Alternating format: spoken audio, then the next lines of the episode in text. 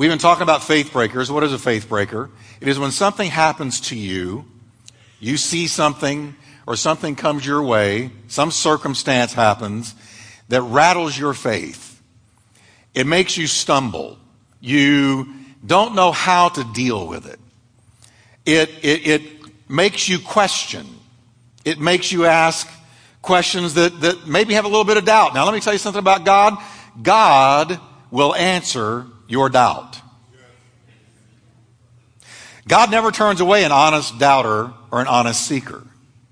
But there are things that happen in our lives that don't make sense in the natural, and when we look at them, we go, how did that happen? And where was God? And, and how in the world can I, can I jive this with my faith?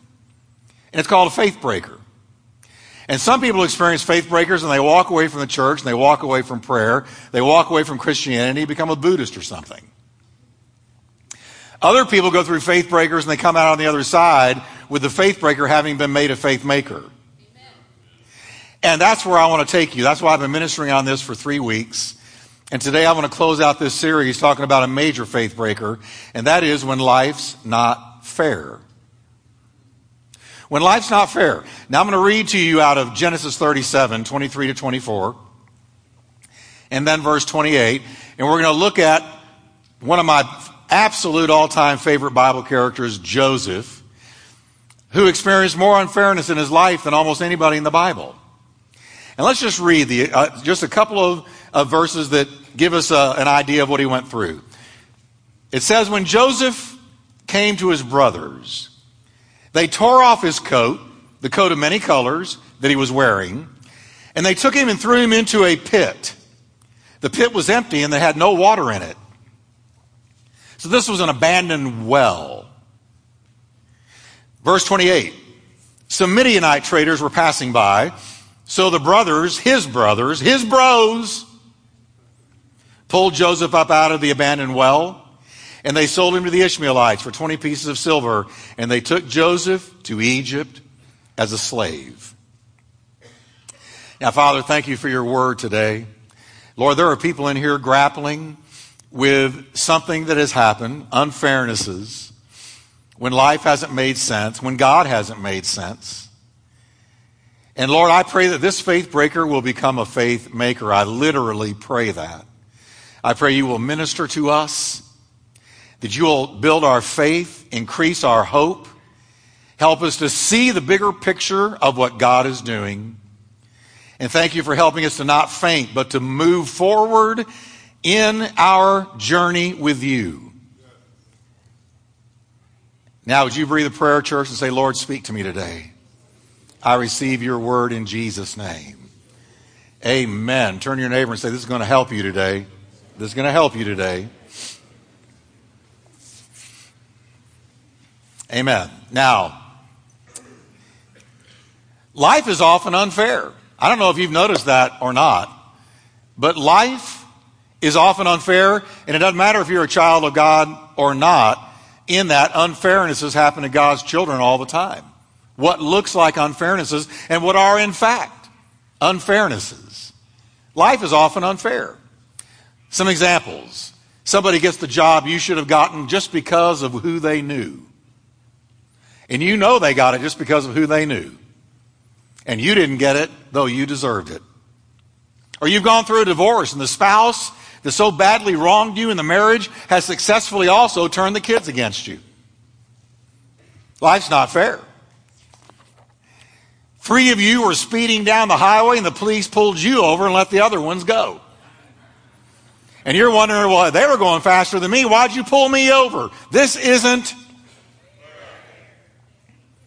Now, I don't think anybody but Jesus Christ himself experienced more unfairness in the Bible than Joseph. Now, yet we're going to see today what one commentator wrote about Joseph. Listen to this. Good stuff. He says the story of Joseph gives us the clearest evidence of the providence of God conducting all things with amazing and stupendous wisdom and making them work together for good to those that love him and causing even the wickedness of men to become subservient to the accomplishment of God's designs. That's Joseph. Now, in case you're a newbie and you don't know the story of Joseph, let me give you a quick scan of his life. Joseph was the firstborn son of Jacob and Rachel. Now, Jacob had many children with Leah, but Rachel, who he really loved, he had two sons by her. The first one was Joseph. And that made Joseph a favorite to his dad. And so, out of favoritism, uh, Jacob made Joseph a coat of many colors, a really sharp coat of splendid colors, which he did not do for his other sons.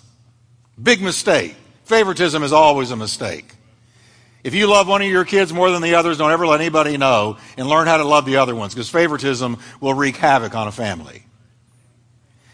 He was the favored son. Because he was the favored son, he fell into disfavor with his other brothers, and there were 11 of them. Because Jacob's sons gave us the 12 heads of the tribes of Israel. Now, to add to his brother's dislike of him, Joseph unwisely told them about two dreams he had. He said, Hey guys, let me tell you about two dreams I had. In both of those dreams, I saw all of you bowing down to me. What about that? needless to say, that did not bless his brothers, and it wouldn't bless me if I'd have been one of them either. He said, Yeah, you were bound down to me, and not only you, but dad and mom were bound down to me. We're told his brothers hated him and could not speak a kind word to him. Genesis 37 4. We're told in verse 11 that his brothers envied him. So, filled with envy and hatred, they hatched a plan to seize him when he came out to visit them when they were watching their flocks way out into the fields in the wilderness. They hatched a plan. And when he arrived, they grabbed him they tore off that coat of many colors because they resented that coat. They said, Dad's going to favor you. We'll show you. We'll take the coat away. When God blesses you, somebody's always looking to strip that blessing away. Now, they threw him into a narrow, empty well, which gives me the creeps just reading about it. I got a little bit of claustrophobia. You drop me into a narrow, abandoned well, and I'm in trouble. I'm digging my way out. If I can't go up, I'm going down through China.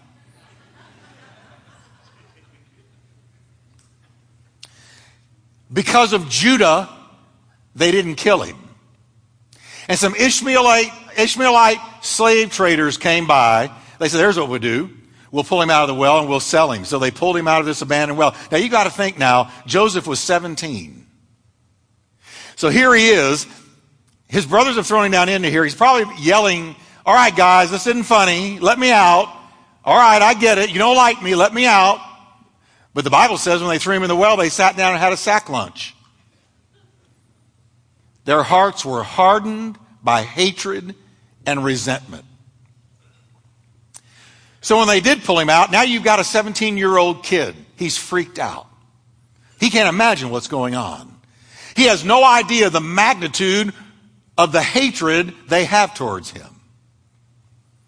So they take him and they walk him over to these Ishmaelite slave traders, and they say, How much? Now here's Joseph standing there. Put yourself in his sandals. He's standing there, this little guy, this little teenager, and he, he hears the brothers bargaining for his life.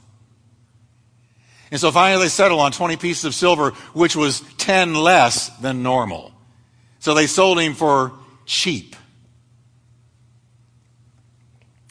He can't believe that the Ishmaelite traders then take him, put him into a little cage in the back of this caravan, and the last thing he sees of his brothers are their stone cold faces watching him carried away into a foreign land with a foreign language, ripped from his daddy, ripped from his house, ripped from his brothers, ripped from his familiar surroundings.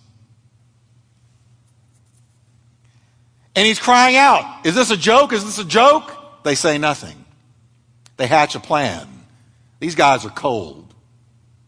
They hatch a plan. They take his coat of many colors, they kill an animal, they pour the blood on it. There's no DNA back then, no way to tell what kind of blood it was. And they took it to Daddy Jacob and said, Wild animals tore him apart. They allowed Daddy Jacob to live for years with the belief that his precious, beloved son had been killed the terrible death of being ripped apart by wild animals. Allowed him to believe this and go to night weeping over it. That's the power and the deadly venom of hatred. Now,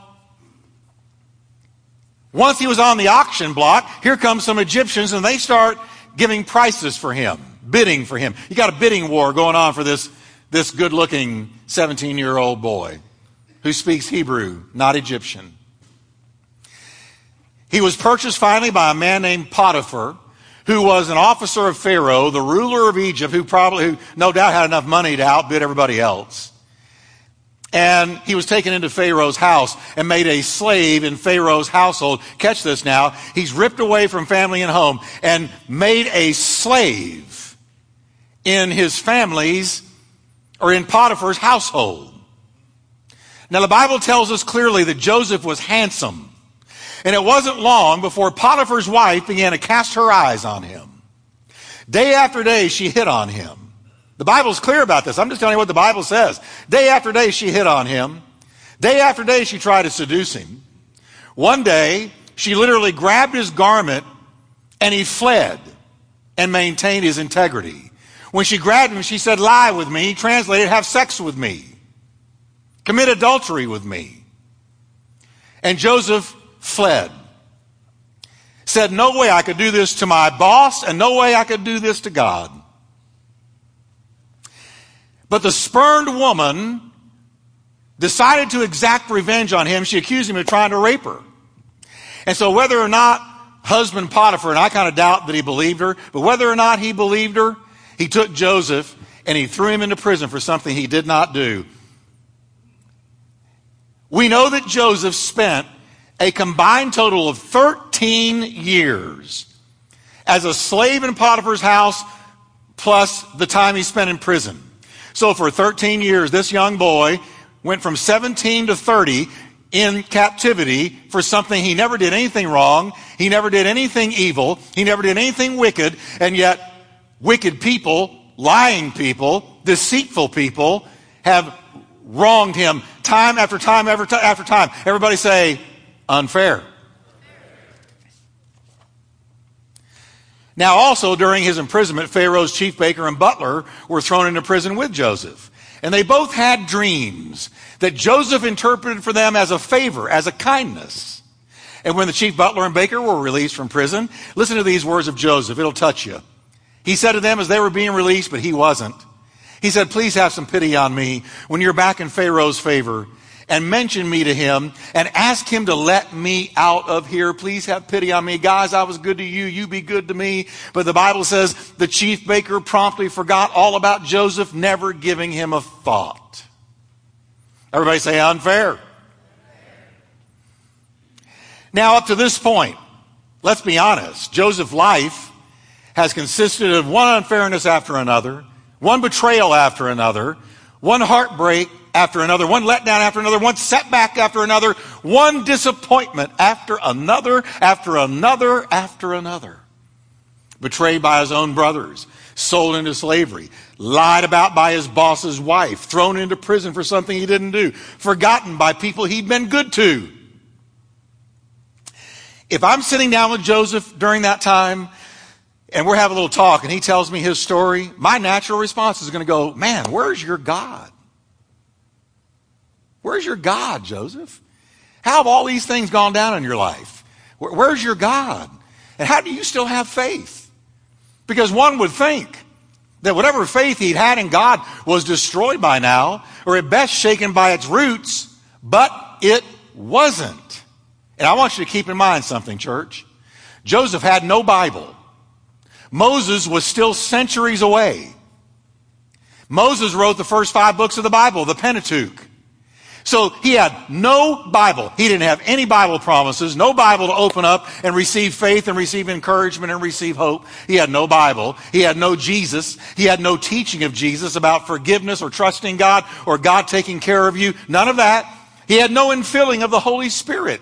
He had no church to turn to for support and prayer. Who's he going to go to in Egypt? There's nobody there that knew the God of his fathers. They were all pagans. Nobody was there to help him.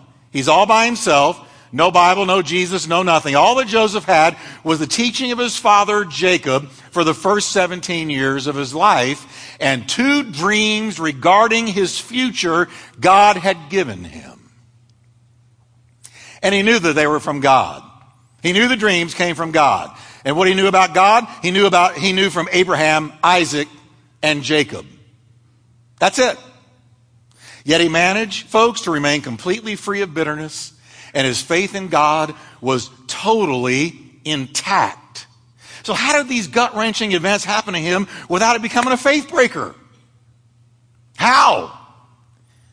The answer is given at the end of Joseph's story in a statement that he made to his brothers. His brothers come up to him, Daddy Jacob finally died. And when Jacob died, his brothers looked at each other and said, Man, we know what we did to him. And now daddy's not there. And he loves daddy. And now daddy's gone. What's he going to do to us now? He's been waiting for daddy to die so he can take vengeance on us. No doubt about it. So they go to him and they say, Joseph, hey, we're a little concerned. Uh, we know we kind of did you a little bit wrong back there. Uh, you know, selling you into slavery, throwing you into a pit. but hey, are we okay? You and me, we okay, Joe? We okay? And he makes an amazing statement to them. And this statement is so power packed and so full of wisdom and so full of truth. that This is what I'm going to break down for you today. But look what he said. Genesis 50 verse 20. You should remember that. Genesis 50 20. Joseph said to them, As for you, you meant evil against me, but God meant it for good, in order to bring it about as it is this day to save many people alive. Because you see, folks, a great famine was coming to the promised land. And God put Joseph, sent Joseph to Egypt to save grain in granaries. And God had a plan to move the future 12 tribes of Israel to Egypt to save them from starvation so that Israel would be saved and the lineage through which Jesus would come would also be saved. And they used uh, Joseph. God used Joseph. But that was what he means by to save many people alive. Because not only were all the Egyptians saved, but the, all of the house of Jacob and the future of Israel was saved because God sent him to Egypt. God had a plan. God had a plan. Now, let me break down his statement for you. First thing I, I see here is the evil was real. It was real. The evil was real. He said, You meant evil against me. That's a fact. The hurt you caused me was real. The evil you meant against me was real. You know, God never requires us to look at an attack from the enemy and say, well, that's not real. Or I'm just going to deny that or, or, or turn my head and, or I'm going to confess that it's not there. Listen, when the devil attacks, it's real. Come on, everybody. When the devil attacks, it's real. Joseph admits to his brother, he said, what you intended in your heart of hearts was evil against me. You meant to hurt me. You meant to take me out. You hated me. Let's don't play games, bro. You meant it. But I'd also be shading the truth a little bit if we didn't note that Joseph brought some of this on himself. Now, you may have never heard this preached, but I'm going to tell you, he brought some of it on himself. You know how I know that? Because the Bible says that early on, Joseph had gone out into the fields where his brothers were keeping the flocks and had, quote, brought a bad report of them, his brothers, back to his father. So you know what? Joseph was a little teenage snitch. He was a little teenage snitch. He'd go out there to his brothers. I don't know what they were doing wrong, but they were doing something he didn't think daddy would approve of. And so he, he'd watch them. And then he went back and said, Hey, dad, let me tell you what the, what the guys are doing out there in the field. And, and, and, and Jacob learned of it. And Jacob apparently approached the brothers about it. And so they looked at Joseph like, You little snitch. And he also unwisely angered them by sharing those two dreams with them. Listen, the Bible says, don't cast your pearls before swine. There, there are some people that can handle what God has told you, and there are some people that can't. And there are some people that you tell them what God has told you about your life, and they're not only going to not believe it or accept it, but they're going to come against you and mock you and ridicule you for it. There There's sometimes, listen, the best thing you can say is nothing. And, and, and Joseph didn't know Jesus' teaching, don't cast your pearls before swine, because the pearls he had was God's dreams. I'm going to have you in a position, son, of great authority one day. Those were the dreams. But he made a mistake and went and told his brothers, and it made them hate him even more. So we see in the story of Joseph, not only did God overrule the evil intent of his brothers, but catch this, everybody, God also overruled and used some of Joseph's own mistakes for his glory. I want you to say, He can even use my mistakes. Now, I want you to say it's a good thing. He can use some of my mistakes. Because I've made mistakes. Come on, tell the truth. Don't look at me so holy. We all make mistakes. We all fall short. We all do dumb things. We all slip and fall. I read this morning, there is none that does good, no, not one. We have all turned aside. We've all gone our own way. There is none righteous, no, not one. All have sinned and fall short of the glory of God. None of us can say, What are you judging me for? In my whole life, I've never done anything wrong. But the good news is that God can take your wrongs and work them for His glory. Amen. So, the first thing we see in the story of Joseph, the evil was real, and Joseph brought some of it on himself. And then, second, we see God was ultimately in charge of Joseph's life, and he's in charge of yours. He said, after truthfully admitting to them that they'd had evil intentions against him, Joseph added two words. I love these two words. But God. He said, But as for you, you meant evil against me, but God meant it for good. I love those two words. Let's say them together. But God. See, how many times would the enemy have taken you out? But God moved. How many times have you and I been down for the count, but God stepped in and turned things around? How many times would man have crushed us but God wouldn't let him do it. But God, but God, but God wouldn't let him do it. I've had people try to destroy me, but God wouldn't let them do it. But God, but God. See, your life can go one way, but if you're a child of God, He steps in. And so many times, so many times, He makes a way where there is no way. So many times he shuts down the evil intent of the devil and men. So many times he sends angels our way. And but God. See, what a miracle that some of you are even in church today because Satan had you in a corner. Your circumstances were more than you could stand. Nobody thought you were going to survive it, but God. But God. Acted on your behalf and turned it around. That's why you're here smiling today, looking pretty and handsome. Because God pulled you up out of a horrible pit. He pulled you out of the miry clay. He set your feet. I think I'm going to preach today. He set your feet on a rock. He set your feet on a rock, and his name is Jesus. And he established your goings, and he has put a new song in your mouth, even praise to our God. Many are seeing it and are going to fear the Lord because of the testimony of your life, but God. But God. Let's all try it again one more time. One, two, three. But God.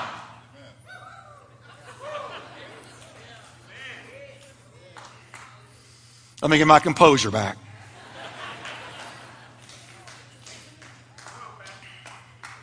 Now, here's what I'm not saying. I'm not saying that God was behind the evil of Joseph's brothers. Let's be clear. Because the Bible says this about God God is good and does only good. Psalms 119, 68. There it is. James said, When you are being tempted, do not say, God is tempting me. Because God is never tempted to do wrong, and He never tempts anyone else to do wrong. So I'm not saying he was behind the evil of Joseph's brothers. But here's what I am saying. He does work through the evil of men to bring about his purpose for us no matter what man does. It is always God who says checkmate, never the devil. He always wins in the end, never the devil.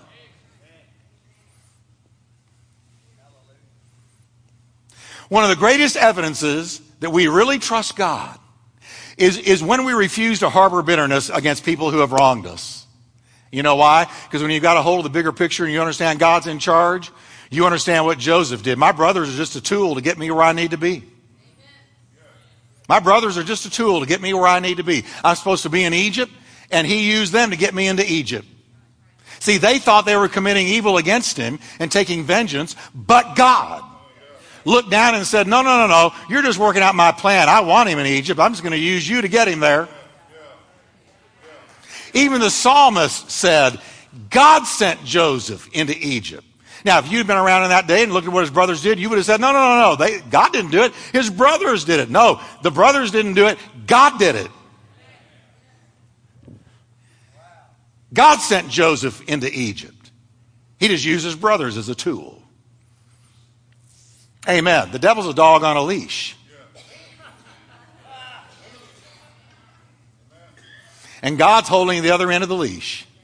Whether or not it looks like it, it's true.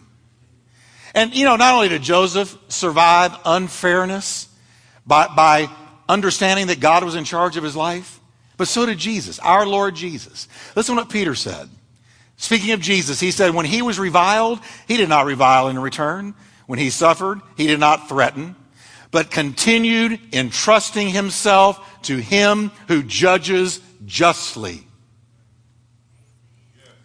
Every time man did him wrong, Jesus didn't take vengeance. He just said, God, I trust you. You're in charge. I trust you with my life. You're in charge. He himself bore our sins in his body on the tree that we might die to sin and live to righteousness. You see, Jesus, when they took him through kangaroo court and accused him of things he'd never done and took him out and whipped his back and beat him until he was unrecognizable and hung him on that cross, Jesus was knowing they mean evil against me, but God means it for good to save many people alive. Everybody say God's in charge. Now say God's in charge of me. You ready? God's in charge of me. Joseph trusted God's providence and saw his brothers as simply the tool God used to get him into Egypt where he could save many people alive. Jesus trusted God and saw God using the Romans as a tool and the Jews as a tool to get him onto that cross where he could die for the sins of mankind. So the evil was real. God overruled it. And finally, even without a Bible, Joseph understood what the Bible would one day teach us. Now listen carefully to this. God upholds and sustains and governs everything. Now, if you don't agree with that, you're disagreeing with the Bible because the Bible says, listen, let me just, let me let God speak for himself. Isaiah 46. For I am God and there is no other. I am God and there is none like me. Now watch this. He says, you want to know how I'm God? Declaring the end before the beginning begins.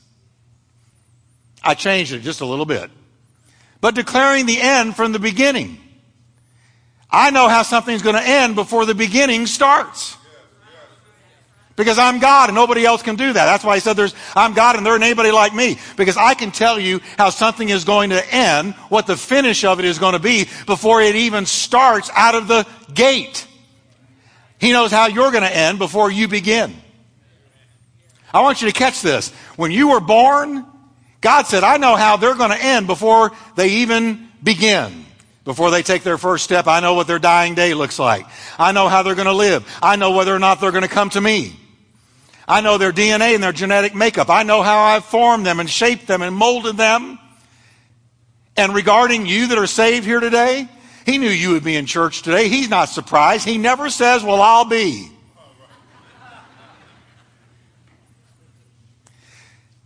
Oh, I love this. Now, watch this. He's going to close this out. He says, I declare the end from the beginning and from ancient times, things not yet done, saying, My counsel shall stand, and I will accomplish all. Everybody say all. All my purpose. So when men plot evil against you, God is still ultimately in charge. Listen to what the Proverbs say. There are many plans in a man's heart, but it is the Lord's plan that will stand. Amen. I like the way the Living Bible puts it. Man proposes, but God disposes.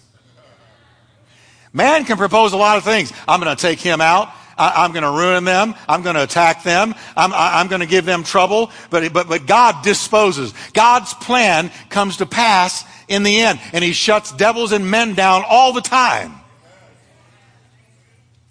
So the faith breaker of life's unfairness becomes a faith maker when we trust all the details of our lives are safely in his hands. And Joseph knew that. This is what Joseph knew. And this is what carried him through Potiphar's house, through the prison, through the betrayals, through the lies, through the setbacks. He said, That's all right. Man proposes, God disposes. I'm going to come out on the other side. He's going to work this together for, he, he, he didn't know Romans 8.28, but he could have written Romans 8.28. He said, because I know my God's going to work this together for good. And those dreams I had are solid because they're the Word of God. I'm going to be in a place of great authority one day. And one day, Pharaoh had a dream. And Pharaoh couldn't find anybody in his kingdom to interpret the dream. And so somebody said, well, actually, it was the, the baker, remembered that Joseph had interpreted his dream. The baker said, Hey, there's somebody down in the prison. He interpreted my dream and he was accurate. Pharaoh said, Bring him out. And in one day, Joseph was taken from pit to pinnacle, from pit to glory. Because he interpreted Pharaoh's dream, and Pharaoh said, Is there anybody like this in my entire kingdom? Bring a robe for him. He got his robe back. Amen bring a robe for him, put a ring on his finger, and there is nobody greater than me in all of Egypt, but Joseph is second to me. And when he comes down the street, I want you to bow, dream fulfilled.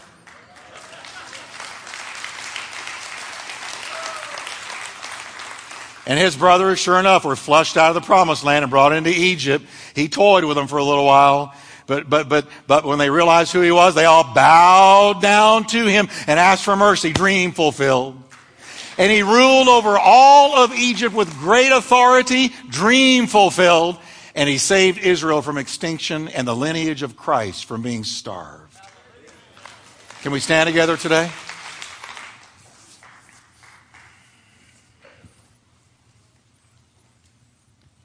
Now you say, well, Pastor Jeff, is God that real with me? Oh, listen. You're a child of God through Jesus Christ, his only begotten Son. You are engraved on the palm of his hands.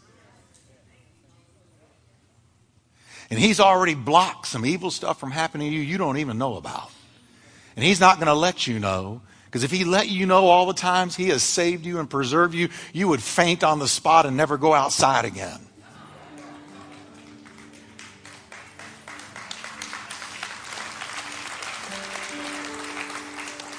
He's in charge. Amen? Amen?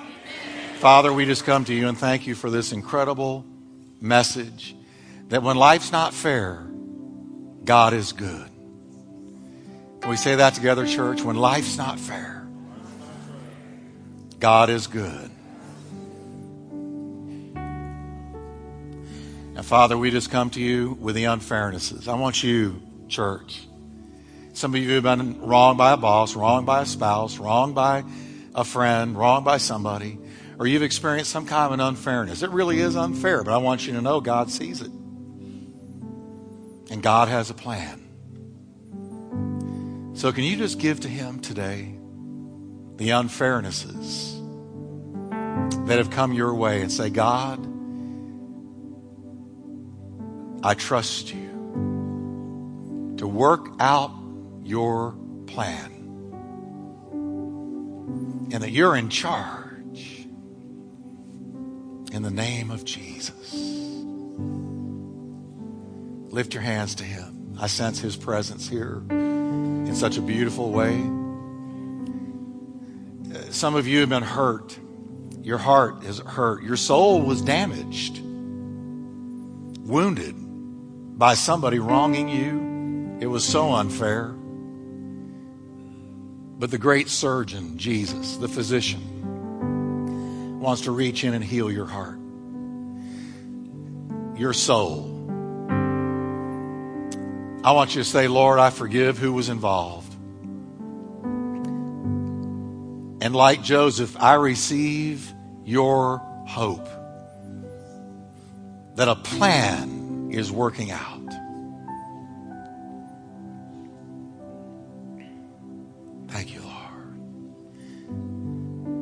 Now, there might be somebody here today who doesn't know Jesus.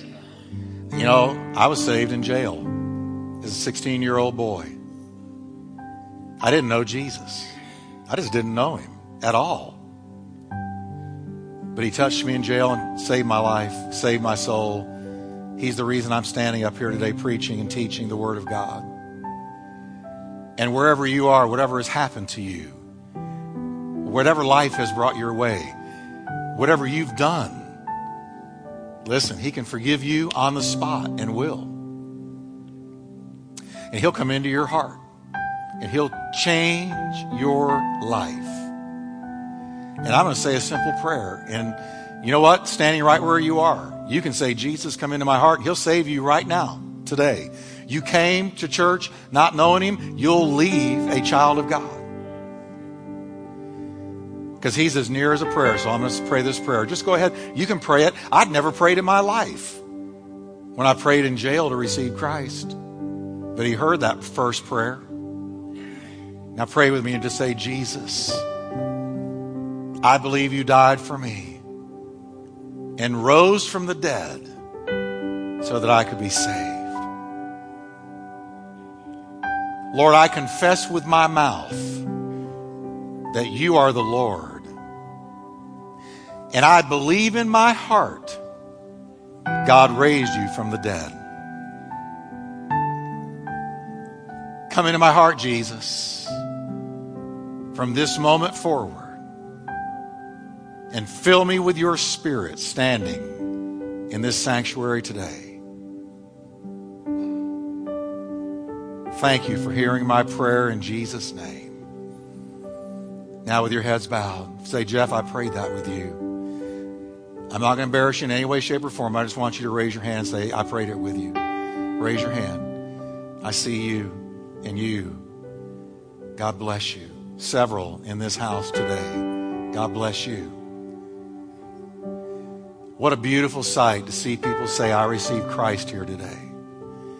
Now I'm going to ask you to do something. As soon as I dismiss, and I'm going to in about two minutes or less, I want you, would you please come down this way and say, Jeff, I prayed with you. And I want to pray with you again, and I want to give you something very important to take home with you. All right? So everybody else is going out back, leaving through those doors. You come this way. If you're with somebody, they'll wait for you. All right, everybody, look up. Now, um, how many of you are glad you came to church today? Amen.